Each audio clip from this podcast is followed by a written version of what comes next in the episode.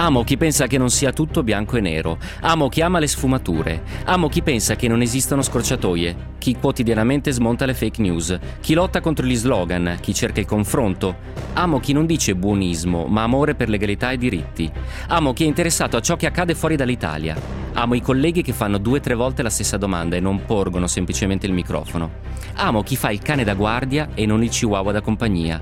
Amo chi abbraccia la complessità e non cerca il bignami per capirla chi prende posizione con consapevolezza. La realtà è difficile, colma di zone grigie e raccontarla costa fatica, anche capirla richiede sforzo. Da otto anni in questo spazio che mi concede Radio 24 faccio fatica, andando nei luoghi, intervistando, indagando, ponendomi dubbi.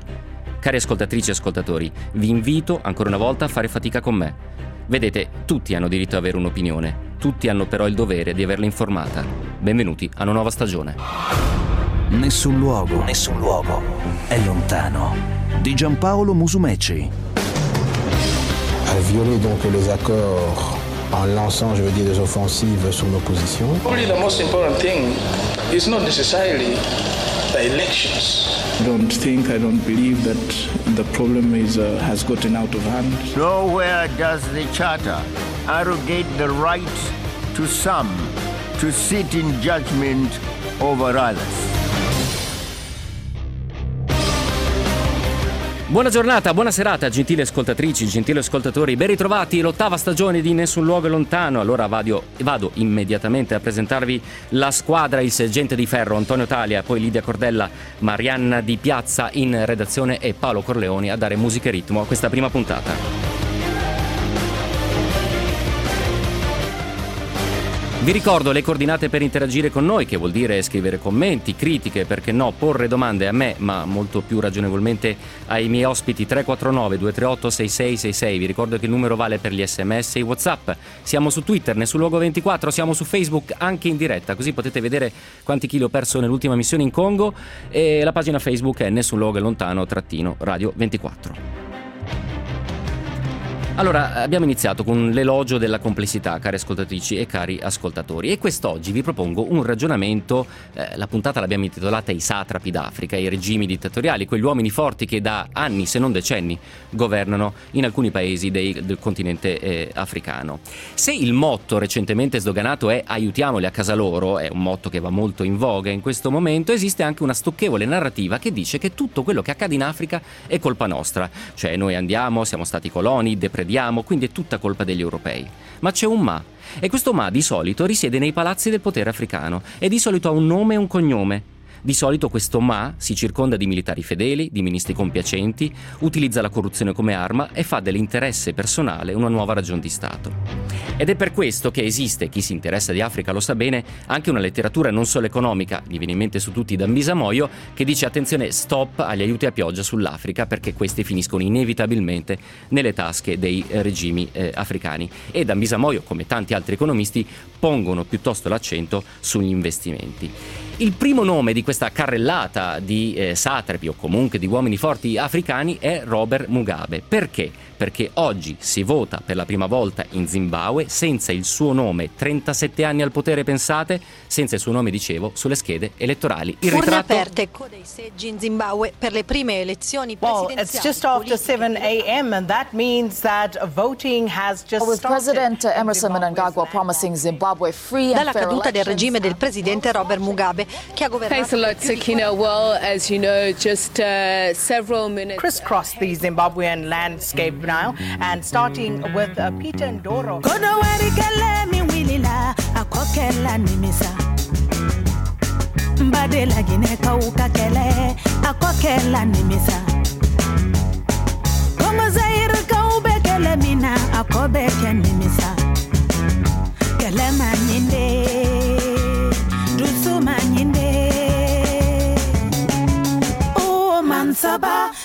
Allora, le urne in questo momento sono ancora aperte, si chiuderanno fra circa un'ora, tra pochissimo ci colleghiamo in diretta con Harare, la capitale dello Zimbabwe, dove c'è Marco Longari, fotogiornalista AFP, Agence France Press, un grandissimo fotografo che io ospito sempre con grande piacere perché il suo racconto per immagini è sempre eh, eccezionalmente valido. Ma eh, do anche il mio buonasera e benvenuto a eh, Nessun Luogo Lontano alla professoressa Cristiana Fiammingo, insegna storia e istituzioni dell'Africa presso il Dipartimento di Studi Internazionali, Giuridici e Storico-Politici dell'Università degli Studi di Milano, esperta in Africa australe e coordina il Centro di Ricerca Indis- Interdisciplinare Sostenibilità e Sicurezza Umana agende di cooperazione e governance della Statale di Milano, una nomenclatura piuttosto lunga. Eh, professoressa Fiammingo, buonasera, benvenuta nel suo luogo lontano.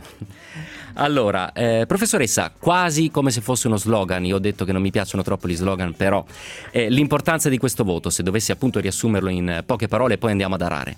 È veramente un'opportunità molto forte, anche giocata con intelligenza, devo dire, dai partiti all'opposizione rispetto allo ZANU PF, lo Zimbabwe African National Union Patriotic Front che ha detenuto il potere così a lungo dal 1980 eh, perché appunto si sono coalizzati attorno al Movement for Democratic Change eh, che era appunto il movimento forte all'opposizione ma hanno capito che in effetti bisognava aggregarsi per riuscire a eh, togliere da quella posizione piuttosto scomoda il eh, successore eh, del, del, presidente Mugabe sì. che come forse tutti sapranno eh, ha rassegnato le dimissioni forzato dal, dallo stesso partito a seguito di un colpo di mano militare e d'altra parte questo è il capo dell'intelligence del passato regime, quindi il cambiamento non sarebbe assolutamente eh, eh, radicale, sì. occorre che eh, appunto l'opposizione riesca. Vero è che breaking news proprio degli ultimi, degli ultimi, delle ultime ore eh, pare che abbia fatto un grosso errore Nelson Chamisa, che è appunto il leader dell'opposizione così aggregata perché ha eh, purtroppo violato il silenzio preelettorale, questo potrebbe costare parecchio. Certo, certo. Professoressa Fiamingo, stia con noi perché adesso andiamo immediatamente da Marco Longari. Buongiorno Marco, eh, che è in diretta da Arare. Marco, buongiorno. Buonasera a voi. Buonasera. Allora, che area tira eh, ad Harare, in particolare nella capitale dello Zimbabwe, in questo appuntamento elettorale così importante? So che si sveglio dall'alba, sei credo al dodicesimo caffè, caffè mi hai confidato nemmeno troppo buono, quindi insomma, però questo è il lavoro in prima linea. Marco, che area tira? Sono su una spianata che si chiama Gneniere nella municipalità di Mbare, che è l'insediamento più vecchio di Harare, eh, era il posto che si chiamava Harare prima che la città cambiasse nome dopo la fine del, del, del periodo coloniale. E c'è un silenzio di tomba intorno a me, eh, devo dire che è soltanto punteggiato dai generatori che aiutano a illuminare sì. le stazioni di voto dove non c'è più nessuno. Sì. Tutto il mondo, tutti quanti sono rientrati a casa, ci sono rimasti gli scrutatori, i poliziotti, i giornalisti, gli osservatori e la gente attende. Allora, attende, mm. attende Ma quello che sarà insomma, una notte lunga e complicata. Ecco, certo, perché, perché, poi inizia lo spoglio perché... e i risultati sono, eh. sono, attesi e insomma c'è anche tensione rispetto a questi risultati.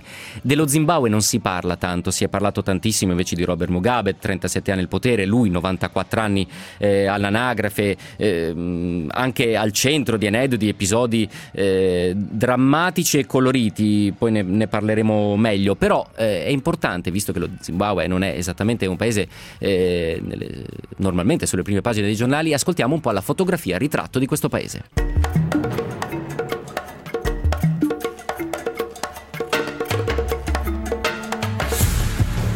La lunga lotta per l'indipendenza e una riforma agraria imposta dal governo hanno segnato la storia della Repubblica dello Zimbabwe, stato dell'Africa sud-orientale abitato da circa 15 milioni di persone. 16 le lingue ufficiali riconosciute nel paese, che dalla sua nascita nel 1980 ad oggi ha visto il dominio incontrastato di un solo uomo, Robert Mugabe. Durante i 30 anni della sua presidenza autoritaria, il paese ha subito una profonda trasformazione. Un tempo una delle economie più solide dell'Africa, oggi lo Zimbabwe vive un'altissima inflazione, alti tassi di corruzione e l'ombra dell'autoritarismo dell'ormai ex presidente Mugabe. I problemi economici del paese iniziarono ad aggravarsi quando, a partire dal 2000, alla riforma agraria si affiancò la confisca delle aziende di agricoltori bianchi. I risultati furono disastrosi. La produzione agricola crollò all'istante, i prezzi dei generi alimentari si impennarono e all'aumento della disoccupazione si unì la fuga di milioni di abitanti verso il Sudafrica. Stato ricco di risorse, lo Zimbabwe dispone delle seconde riserve di diamanti più grandi del mondo, dopo quelle della Russia. Negli anni però il paese ha conosciuto livelli molto alti di corruzione, soprattutto nei settori dell'estrazione di oro, diamanti e platino, che hanno scoraggiato l'arrivo dei capitali dall'estero. Lo Zimbabwe, un tempo considerato il granaio dell'Africa per la sua alta produzione di farina, sta ora attraversando una crisi economica e umanitaria senza precedenti. Gli elevati livelli di povertà ostacolano l'accesso all'istruzione, all'assistenza sanitaria e a un'alimentazione adeguata. Circa il 21% della popolazione vive in condizioni di miseria estrema, mentre le strade della capitale, Harare, sono abitate da bambini orfani il cui numero è sempre in aumento. Alla crisi che colpisce il paese, l'ex presidente ha cercato di far fronte con atteggiamenti sempre più autoritari e repressivi. Ora lo Zimbabwe è pronto a un post-Mugabe. E vedremo di che natura e di che tenore sarà il post Mugabe in Zimbabwe. Eh, Marco Longari, stai lì con noi, professoressa Fiamingo, anche lei per favore. Dalle strade dello Zimbabwe, quelle italiane, sentiamo il traffico, poi di nuovo nessun luogo sarà lontano. Nessun luogo, nessun luogo è lontano.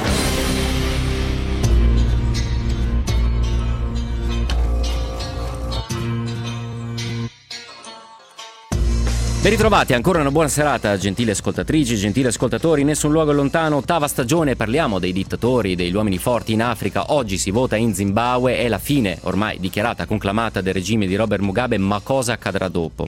Un ruolo fondamentale lo ha giocato l'esercito, fondamentalmente e di fatto detronizzando l'ex presidente proprio l'anno scorso. Andiamo con Marco Longari, che parla per immagini, che racconta eh, tra, con l'agenzia AFP quello che sta accadendo in queste ore in Zimbabwe. Marco, eh, l'esercito si è visto sulle strade di Harare? È caduto Marco, adesso cerchiamo di ristabilire il collegamento. Allora torno dalla professoressa eh, Fiamingo. Un ascoltatore eh, intanto ci solletica dicendo, professoressa, il problema è che se il post Mugabe si chiama coccodrillo non vedo un grande eh, miglioramento.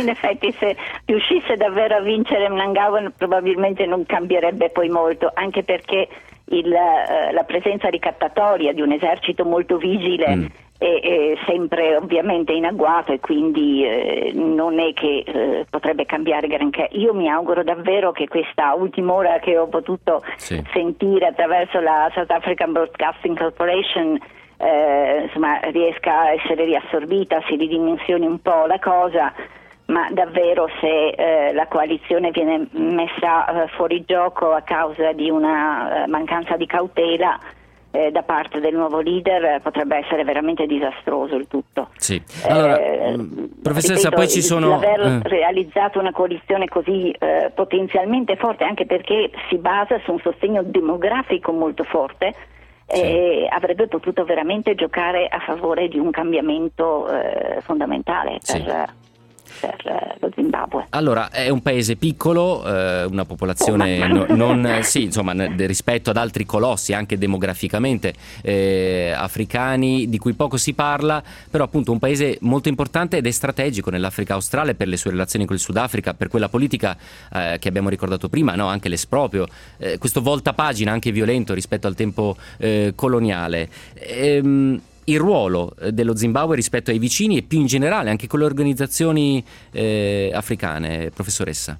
Ma intanto eh, Zimbabwe ha avuto un ruolo leader nel momento in cui si è creata la Southern African eh, eh Development Coordination Conference, che era un organismo nato appunto nel 1981, l'anno dopo l'indipendenza dello Zimbabwe, che era destinato intanto a ridurre la dipendenza economica rispetto al Sudafrica dell'apartheid e poi a creare tutta quella serie di eh, basi militari che erano già state sviluppate ma in modo anche scordinato nel 1977 dagli stati della linea del fronte per riuscire appunto ad aiutare i movimenti di liberazione eh, che si stavano eh, rafforzando sì. intorno a questo bastione dell'uomo bianco come sì. si chiamava appunto il Sudafrica. Sì. Poi con il trattato di Windhoek appunto nel 92, prima ancora che il Sudafrica eh, riuscisse a produrre delle prime, le prime elezioni libere, eh, con il trattato di Windhoek si creerà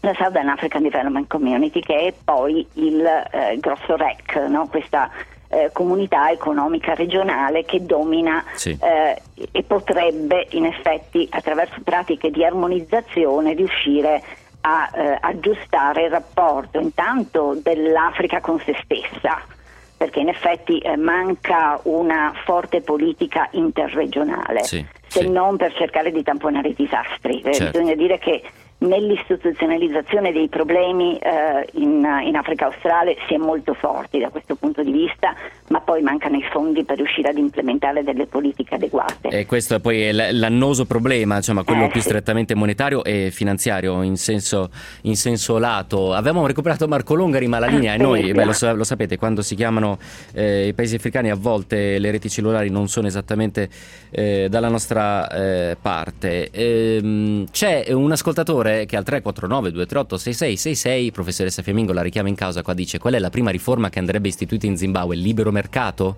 Chiede così l'ascoltatore.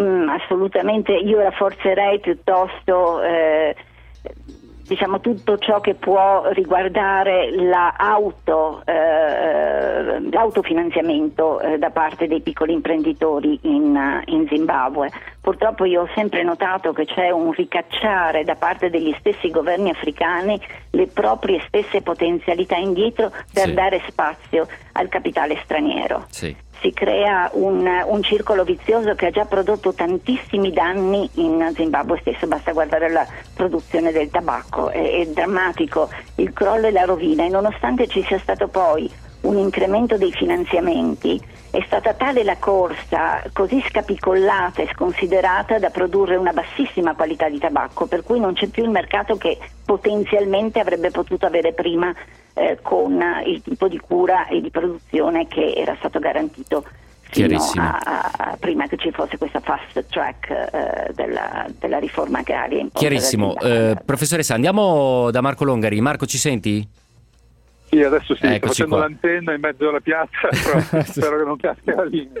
Allora, ti stavo chiedendo se si era visto fino a questo momento, mancano ormai mezz'ora, 30 minuti alla chiusura dei seggi, si è visto l'esercito per le strade, quell'esercito che ha giocato no, un ruolo importante l'anno assolutamente scorso? Assolutamente no, assolutamente no, l'esercito è confinato nelle caserme, eh, le stazioni di voto sono presidiate dalla polizia come è normale che sia, come, come, come deve essere e non c'è l'ombra lontanamente della presenza dell'esercito sulle strade, cosa, cosa che, che, rassicura molti, eh, ma che potrebbe invece lasciar pensare insomma, a un eventuale piano B nel caso che. Mm. mm. Perché questo è quello che, che la gente ha paura. C'è, c'è, un po' di preoccupazione fra voi osservatori, Marco Longari, voi che state seguendo lì sul terreno questa tornata elettorale, su quello che potrebbe accadere dopo, una volta che inizia lo spoglio e si proclamerà un, un eventuale vincitore? Ma non direi che c'è, la parola giusta forse non è preoccupazione, siamo giustamente all'allerta per cercare di capire eh, che aria tira. Giustamente la professoressa nominava questo incidente con Ciamisa che si è lasciato veramente stupidamente andare a una stampa il giorno prima delle elezioni sapendo benissimo sì. che era vietato. C'è stato un video però che ha circolato ieri sera su, su, sulle, sulle, sulle, sui social media del presidente Mnangagwa che rispondeva a Mugabe dopo questa conferenza stampa improvvisata dell'anziano leader e, e che potrebbe però come dire, controbilanciare l'errore di Ciamisa perché anche lui non avrebbe dovuto esprimersi sì. in nessun modo. Quindi, quindi la gente sta... Un po' di errori di tutti, sospeso. dici, insomma, tutti stanno sbagliando e quindi forse si, si, si va a equilibrare mm. in qualche modo nel nome dell'errore. Sì, anche se ovviamente eh, la presidenza ha il, il, potere fra le mani, quindi se vuole usare questa carta per, per invalidare il voto, per mettere agli arresti Ciamisa, potrebbe benissimo fare. Per cui la gente poi per strada a questa cosa non ci pensa, non capisce, non conosce la, le, le, le, le, maglie della legge, per cui questo fatto che non si, dovrebbero fare conferenze, non si devono fare conferenze stampa il giorno prima del voto, la, la popolazione non è perfettamente a conoscenza. Quando, quando glielo raccontiamo la gente ci guarda un po' allibita, come dire, ma, ma come? certo. ma come? Questo strano silenzio elettorale. Dice, eh. di sorpresa eh. e non, non, ci sono gli strumenti per farglielo capire. Ecco. Mm, mm, mm. Eh, va bene, anche questo può significare elezioni in Zimbabwe. Grazie mille Marco Longari, fotogiornalisti AFP, Agence France Press, marcolongari.com andate a buttare l'occhio sul sito, seguitelo su Instagram perché ne vale davvero la pena. Grazie mille Marco per il tuo tempo e la tua disponibilità. Buona serata, buoni scatti, buon lavoro. Ciao, grazie a voi.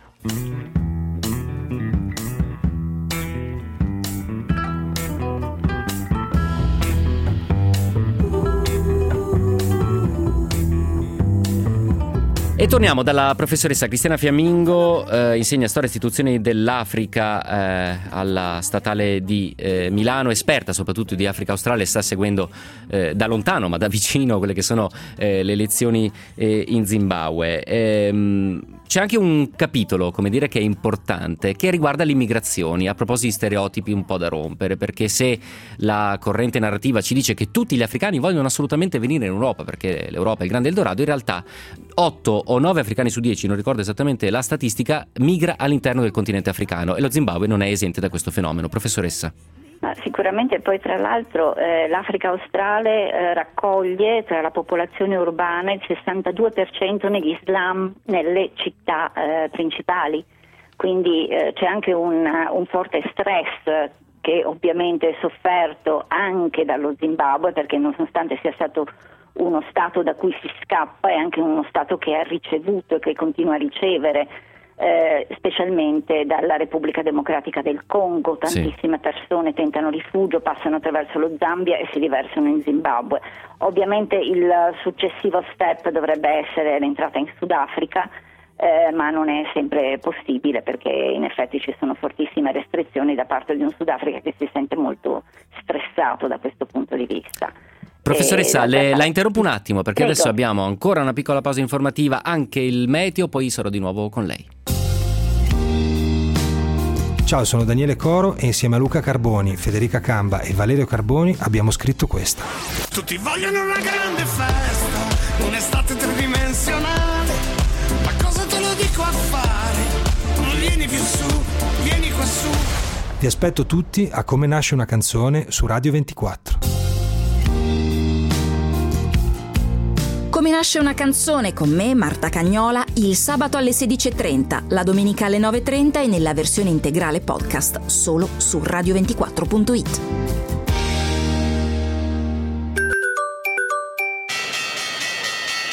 Borse in diretta. Procede negativa Wall Street con la Dow Jones che ora cede lo 0,41 mentre lo Standard Poor's 500 perde lo 0,56 e all'insegna del segno meno hanno chiuso anche tutte le piazze europee. Il CAC 40 di Parigi ha lasciato sul terreno lo 0,37, il DAX di Francoforte ha perso lo 0,48 negativa ma riduce le perdite Londra che cede lo 0,01. Segno meno anche a Milano, il Fuzzi Mib archivia questa seduta per perdendo lo 0,06 mentre il Fuzzi All Share cede lo 0,03. Sul listino principale il miglior titolo è Saipem seguito da Fiat Chrysler e Intesa mentre il peggior titolo sul listino principale è Moncler che cede oltre 2 punti percentuali. Infine i cambi euro su dollaro 1,1712 è tutto.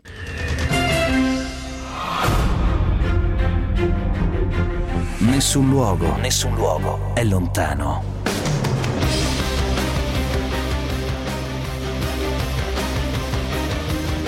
Ben ritrovati, ancora una buona serata, gentili ascoltatrici gentili ascoltatori. In questa prima puntata della nuova stagione di Nessun Luogo Lontano stiamo cercando di tratteggiare quelli che sono gli uomini forti in terra d'Africa, quelli che, eh, come dire, rendono difficoltoso l'aiutarli a casa loro.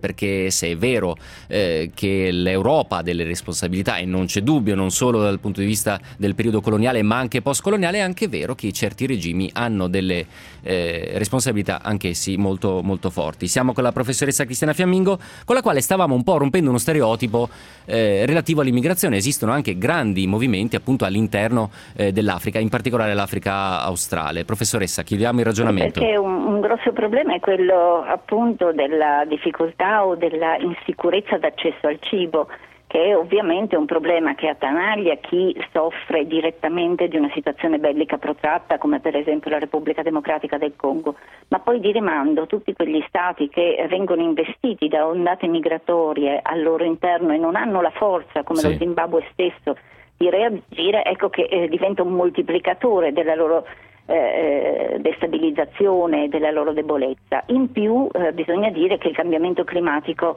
incide fortissimo in questi certo. movimenti, anche nei movimenti interni agli stessi stati. Per esempio c'è eh, questo eh, movimento molto forte degli internally displaced persons che investe lo Zimbabwe. Che sono gli, gli sfollati interni, per, per chiarire e le popolazioni sì. che sono appunto eh, costrette a spostarsi da zone per esempio che sono state investite come è accaduto di recente dagli effetti del Nino e, del, eh, e anche delle eh, recenti eh, eh, oh mio Dio, mi viene irrigazione in questo momento, sì. eh, flood in inglese. Eh, inondazioni. inondazioni, grazie.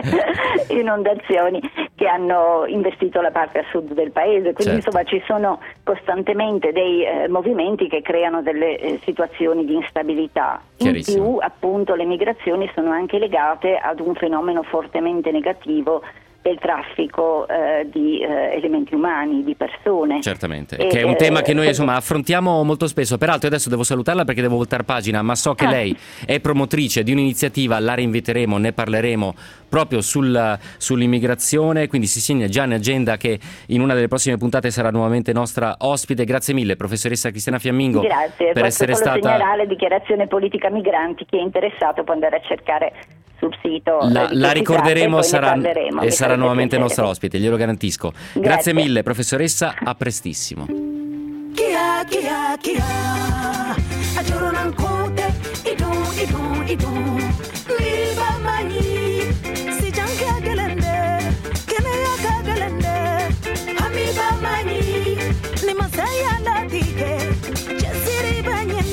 Allora adesso vi propongo di lasciare l'Africa australe e fare rotta verso nord e andare più nella zona equatoriale, alla zona dei Grandi Laghi. Io adesso oh, vengo proprio dal, sono fresco fresco, ma per modo di dire dal Congo, zona dell'Equatore, feudo di Jean-Pierre Bemba, grande rivale di Joseph Kabila. Siamo in Repubblica Democratica del Congo.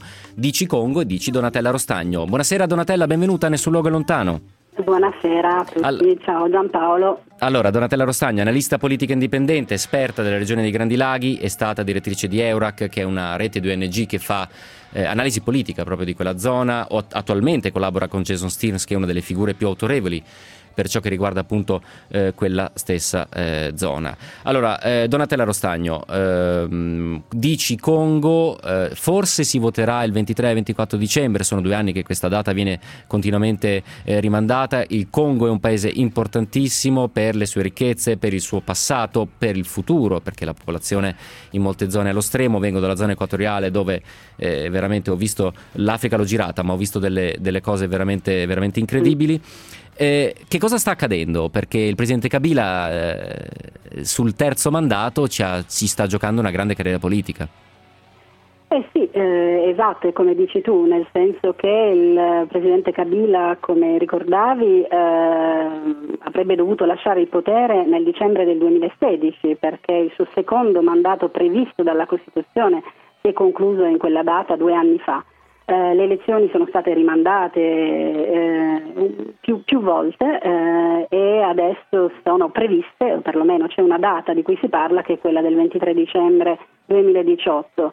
Ehm, il processo elettorale che dovrebbe portare alle elezioni sta andando avanti un po' lentamente perché è stato un processo lunghissimo di mh, aggiornamento delle liste elettorali e adesso finalmente è stato aperto il processo di, de, di, di presentazione delle candidature per le elezioni presidenziali che si chiuderà l'8 agosto e quindi da qui all'8 agosto, quindi nei prossimi giorni è, è, è imminente, cercheremo di capire e sapremo chi sono i candidati a queste elezioni. Per il momento il presidente uscente, eh, Joseph Kabila, non si è ancora espresso e quindi ci si chiede cosa farà. Sì. E come dicevi tu, nella, nella teoria e se rispettasse la Costituzione il presidente Kabila non dovrebbe presentarsi perché non ne ha diritto. Cosa succederà da qui all'8 dicembre staremo a vedere. Allora, eh, 8 sì, agosto, scusami. Sì.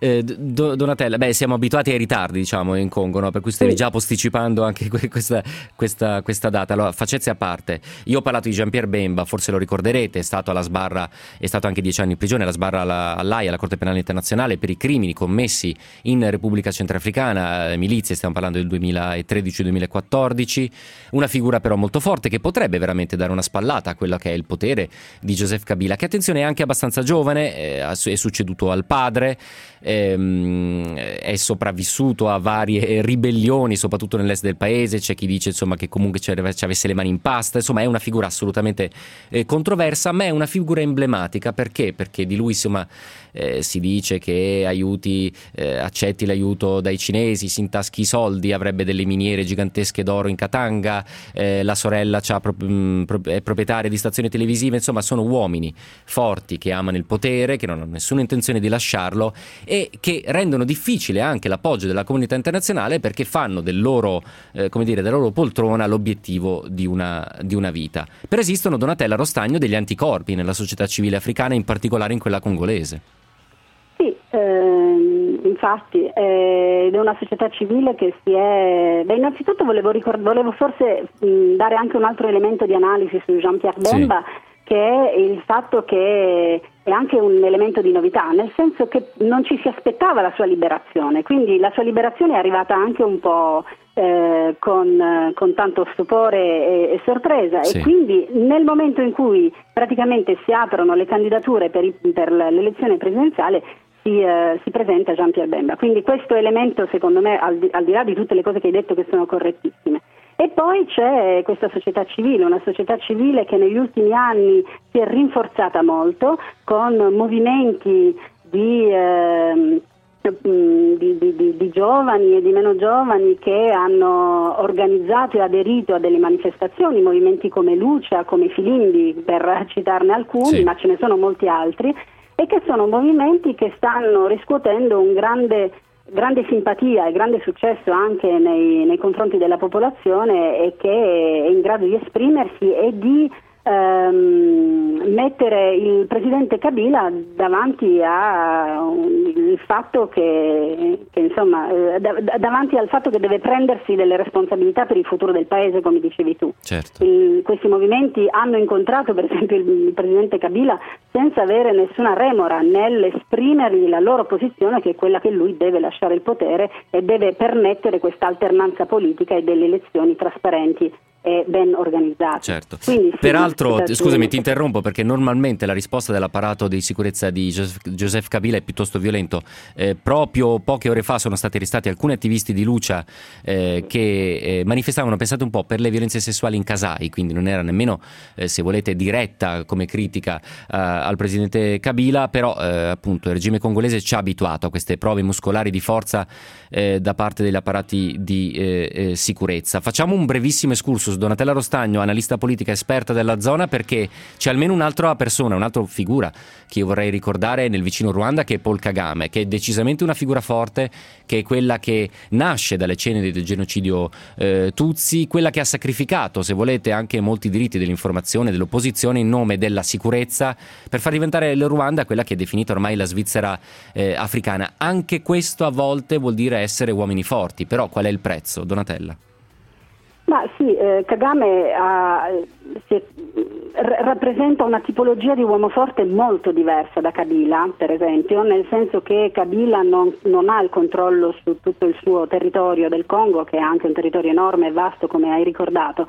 Il Ruanda è un paese molto più piccolo, ma Kagame è veramente un uomo, un uomo forte, una dittatura che controlla il paese. Kagame ha, eh, è riuscito a, a, suscitare le simpatie di tutta la comunità internazionale, o di gran parte sì. in, in, ogni caso, ed è sì, il Ruanda oggi si può dire, per l'esperienza che noi abbiamo nell'analisi che abbiamo fatto in tutti questi anni, è un paese che si è completamente voltato alla dittatura, è una dittatura, non ci sono più organizzazioni della società civile indipendenti, non ci sono media indipendenti, giornali sì. o televisioni e non ci sono oppositori, oppositori politici liberi, diciamo che ce ne sono alcuni che sono stati messi in prigione e che non hanno avuto la possibilità neanche di presentarsi come candidati alle elezioni.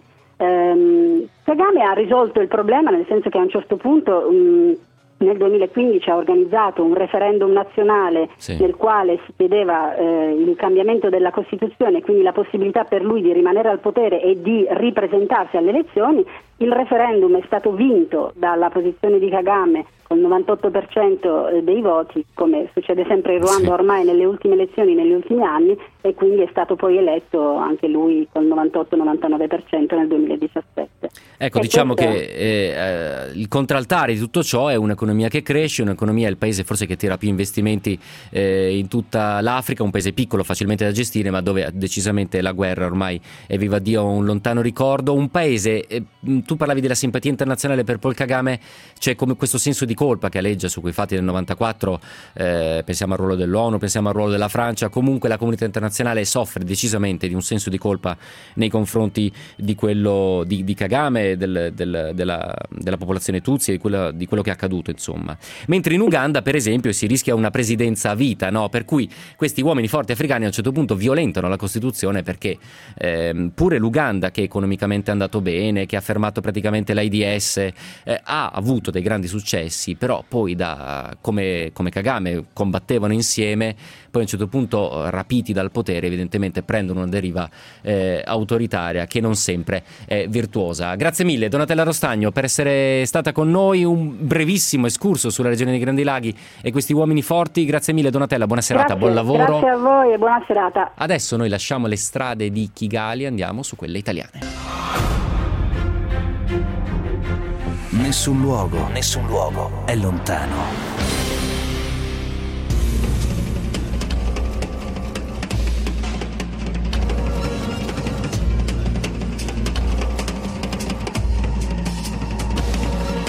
Ben ritrovati, ancora una buona serata, gentili ascoltatrici, gentili ascoltatori. Una pagina, una puntata di Nessun luogo è lontano, tutta dedicata agli uomini forti africani perché oggi si vota in Zimbabwe, ieri si è votato in Mali, ma i primi risultati ci saranno soltanto venerdì, ve ne daremo conto. Però attenzione perché a ottobre si vota in un altro paese molto molto importante dove c'è un altro uomo forte, si vota in Camerun.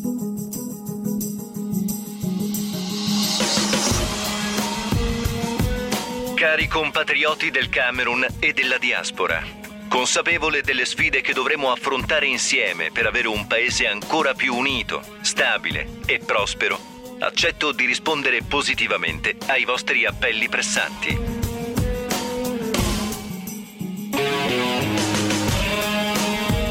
Con queste parole, Paul Biya ha annunciato la sua candidatura alle prossime elezioni presidenziali. 85 anni compiuti lo scorso febbraio, Biya è a capo del Camerun dal 1982, con il sostegno della zona francofona.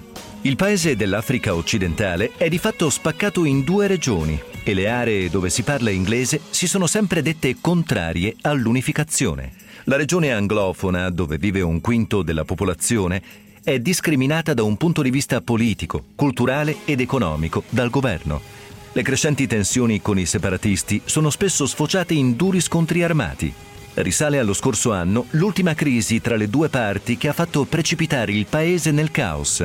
La popolazione di lingua inglese è scesa per le strade per denunciare il governo di Bia e proclamare l'indipendenza dall'Amazzonia. La popolazione di lingua inglese è scesa per le strade per denunciare il governo di Bia e proclamare l'indipendenza dell'Ambazonia, la repubblica proclamata dalla minoranza anglofona.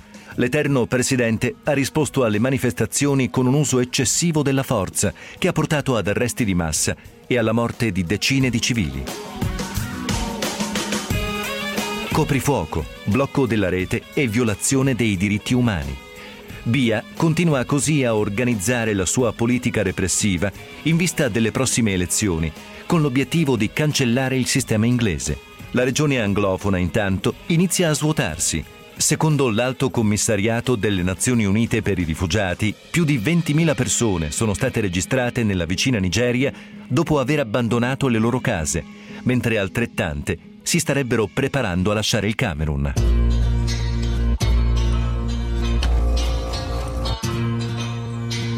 Allora, tra poco continuiamo il nostro viaggio verso nord perché andremo in Algeria perché lì c'è un altro uomo forte che in realtà è un po' evaporato negli ultimi mesi e anni, eh, parliamo dell'Algeria e di Bouteflika, del presidente Bouteflika, però poi rispondo, prima rispondo scusate, a un ascoltatore che chiedeva gli interessi italiani in Congo, beh, trasformazione acciaio, cablaggio, linee elettriche, costruzione di dighe, tutte imprese italiane che eh, lavorano appunto in Repubblica Democratica del Congo. Questo ancora una volta a ribadire come il mondo è piccolo, gli interessi italiani ci sono, bisogna evidentemente anche eh, raccontarli. Adesso però andiamo appunto in Algeria, andiamo in Nord Africa perché ho eh, per le mani un testo fresco fresco di pubblicazione per Bompiani, storia dell'Algeria indipendente, Giampaolo Calchinovati, compianto e Caterina Roggero che è ospite con noi. Professoressa Roggero, buonasera, benvenuta nel suo luogo lontano. Buonasera, grazie. Docente presso il Dipartimento di Sociologia e Ricerca Sociale all'Università degli Studi Milano Bicocca, esperta di Nord Africa e Algeria. E con lei, professoressa Roggero, qua stiamo facendo in qualche modo un salto mortale perché stiamo parlando di eh, vecchi leader dell'Africa nera, dell'Africa australe. Andiamo a nord e qual è il filo eh, rosso che lega, se vuole, insomma, Museveni, Kagame, eh, Mugabe Kabila con Abdelaziz Bouteflika? Se c'è questo filo rosso, eh, se no mi smentisca pure. No, no, no, non la posso smentire purtroppo. Eh, perché parliamo anche per l'Algeria di un vecchio presidente al potere dal 1999 e probabilmente eh, potrà essere ricandidato e quindi anche rieletto, se si ricandiderà lui sarà sicuramente rieletto l'anno prossimo nel 2019. Eh, non è detto che sarà lui, non è così scontato e proprio gli ultimi scandali ci fanno pensare che, eh, come già successo in Algeria, c'è una lotta di, di clan e di ingranaggi di questo sistema che eh, potrebbero portare a un altro nome, a un altro eh, personaggio che però essere, dovrà essere senz'altro eh, sostenuto dai militari, perché i militari sono eh, hanno le redini del, del, paese, sono la spina dorsale del paese eh, dal 1962, anzi eh, dal 1954, da quando è cominciata la rivoluzione algerina, la guerra d'indipendenza, sì. dal 62 e dall'indipendenza. E in sostanza quindi il sistema in realtà non è mai eh, cambiato e non cambierà molto probabilmente neanche con le elezioni del 2019 nonostante ci sia eh, guardavo appunto eh, le ultime notizie, sì. un eh, dibattito, una serie di scandali eh, sulla successione e eh, su vari appunto dispetti che vengono fatti tra le varie eh, tra i vari eh, pilastri del, del sistema, sì. ma un sistema che eh, però di per sé eh, cambierà per non cambiare, come ha detto una ricercatrice validissima ultimamente, sì. algerina, eh, Dalia Ganem Jaspek. Sì. Eh, quindi ecco la situazione è quella di un, più di un vecchio presidente che esiste, che è al, al potere, che probabilmente sarà ancora rieletto ma non sarà non è, non è, così detto, ma comunque di un vecchio sistema ecco, sì. che rimane al potere. Ecco, in questo vecchio sistema le cronache ci consegnano una, quella che potrebbe essere una dura spallata perché c'è un recente scandalo che parte dal ritrovamento di un carico di 700 kg di cocaina. Eh, sì. Coinvolgerebbe Kamel Shiki, detto El Boucher, un uomo d'affari vicino a un imprenditore. Eh, insomma, mh, mm, stiamo parlando di alte personalità eh, algerine tutto questo come potrebbe eh, cambiare la politica algerina e quali sono le implicazioni politiche di questo scandalo? Ecco sì, eh, come dicevo eh, purtroppo nella sostanza non cambierà molto, mm. però eh, di per sé sì, è sicuramente interessante analizzare che cosa sta succedendo, ovvero eh, a fine maggio c'è stato questo eh, ritrovamento, insomma è stato mm. intercettato questo cargo con 700 kg di eh, cocaina che era arrivato indisturbato sulle coste algerine ad Orano e stava per scaricare ed è stato intercettato da eh, dalla Guardia Costiera che eh, diciamo, dipende dal eh, capo di Stato Maggiore, eh, dal capo dell'esercito, insomma, eh, che in realtà ultimamente era divenuto, cioè negli ultimi dieci anni, un uomo di eh, Bouteflika, era completamente nelle, diciamo, nelle sue mani, Ahmed Raid Salah. Eh, ma questo in realtà arresto, questa, eh, diciamo, questo grossissimo eh, scandalo perché, che ha implicato eh, personalità eh, vicine, cioè personalità, insomma il, eh, in realtà l'autista eh, di una personalità molto influente eh, vicino alla famiglia Bouteflika, Abdelghani Hamel, che era eh, generale maggiore a capo della sicurezza nazionale, porta in realtà a un ribaltamento perché eh, Raid Salah sembrerebbe a questo punto mettersi contro fondamentalmente la famiglia Bouteflika che vedeva in eh, quest, questo, quest'uomo Hamel un possibile eh, candidato alla successione se Bouteflika non riuscisse ad arrivare eh, vivo, è brutto dire queste cose eh, che sembra di speculare sulla salute di una persona, ma effettivamente, ma purtroppo diciamo in Algeria si è attesi al filo della, eh, della salute eh, del presidente certo. Bouteflika molto malato, come certo. dicevamo. Eh, che si è fatto vedere se... pochissimo ultimamente, quindi insomma diciamo sì. uomo forte però anche insomma che inizia a denunciare i segnali sì. dell'età. Professoressa, siamo, siamo quasi sì. in chiusura, eh, io voglio ricordare questo libro, Storia dell'Algeria indipendente, è un libro molto interessante da leggere perché l'Algeria Italia è vicina, abbiamo rapporti economici, ehm, c'è un legame e, e, insomma mm, studiare la storia ci aiuta, non voglio essere retorico, ma a capire meglio il presente i rapporti dell'Europa anche con questo importantissimo paese nordafricano. Storia dell'Algeria indipendente, Caterina Roggero, Giampaolo Calchinovati, grazie mille professoressa e alla prossima. Grazie, grazie Buona a voi, serata. arrivederci, buona serata. Allora, al volissimo, prima di lanciare i titoli di coda, c'è chi mi chiedeva anche la situazione economica dell'Uganda. Beh, eh, pensate che secondo la Banca Mondiale nel 2017 è stato eh, eletto, nominato il miglior paese per gli investimenti nell'Africa subsahariana. Segno che è vero che Museveni sta violando la Costituzione, è anche vero che, ahimè, quel potere forte comunque dei risultati li ha raggiunti, manca pochissimo e quindi Paolo, titoli di coda.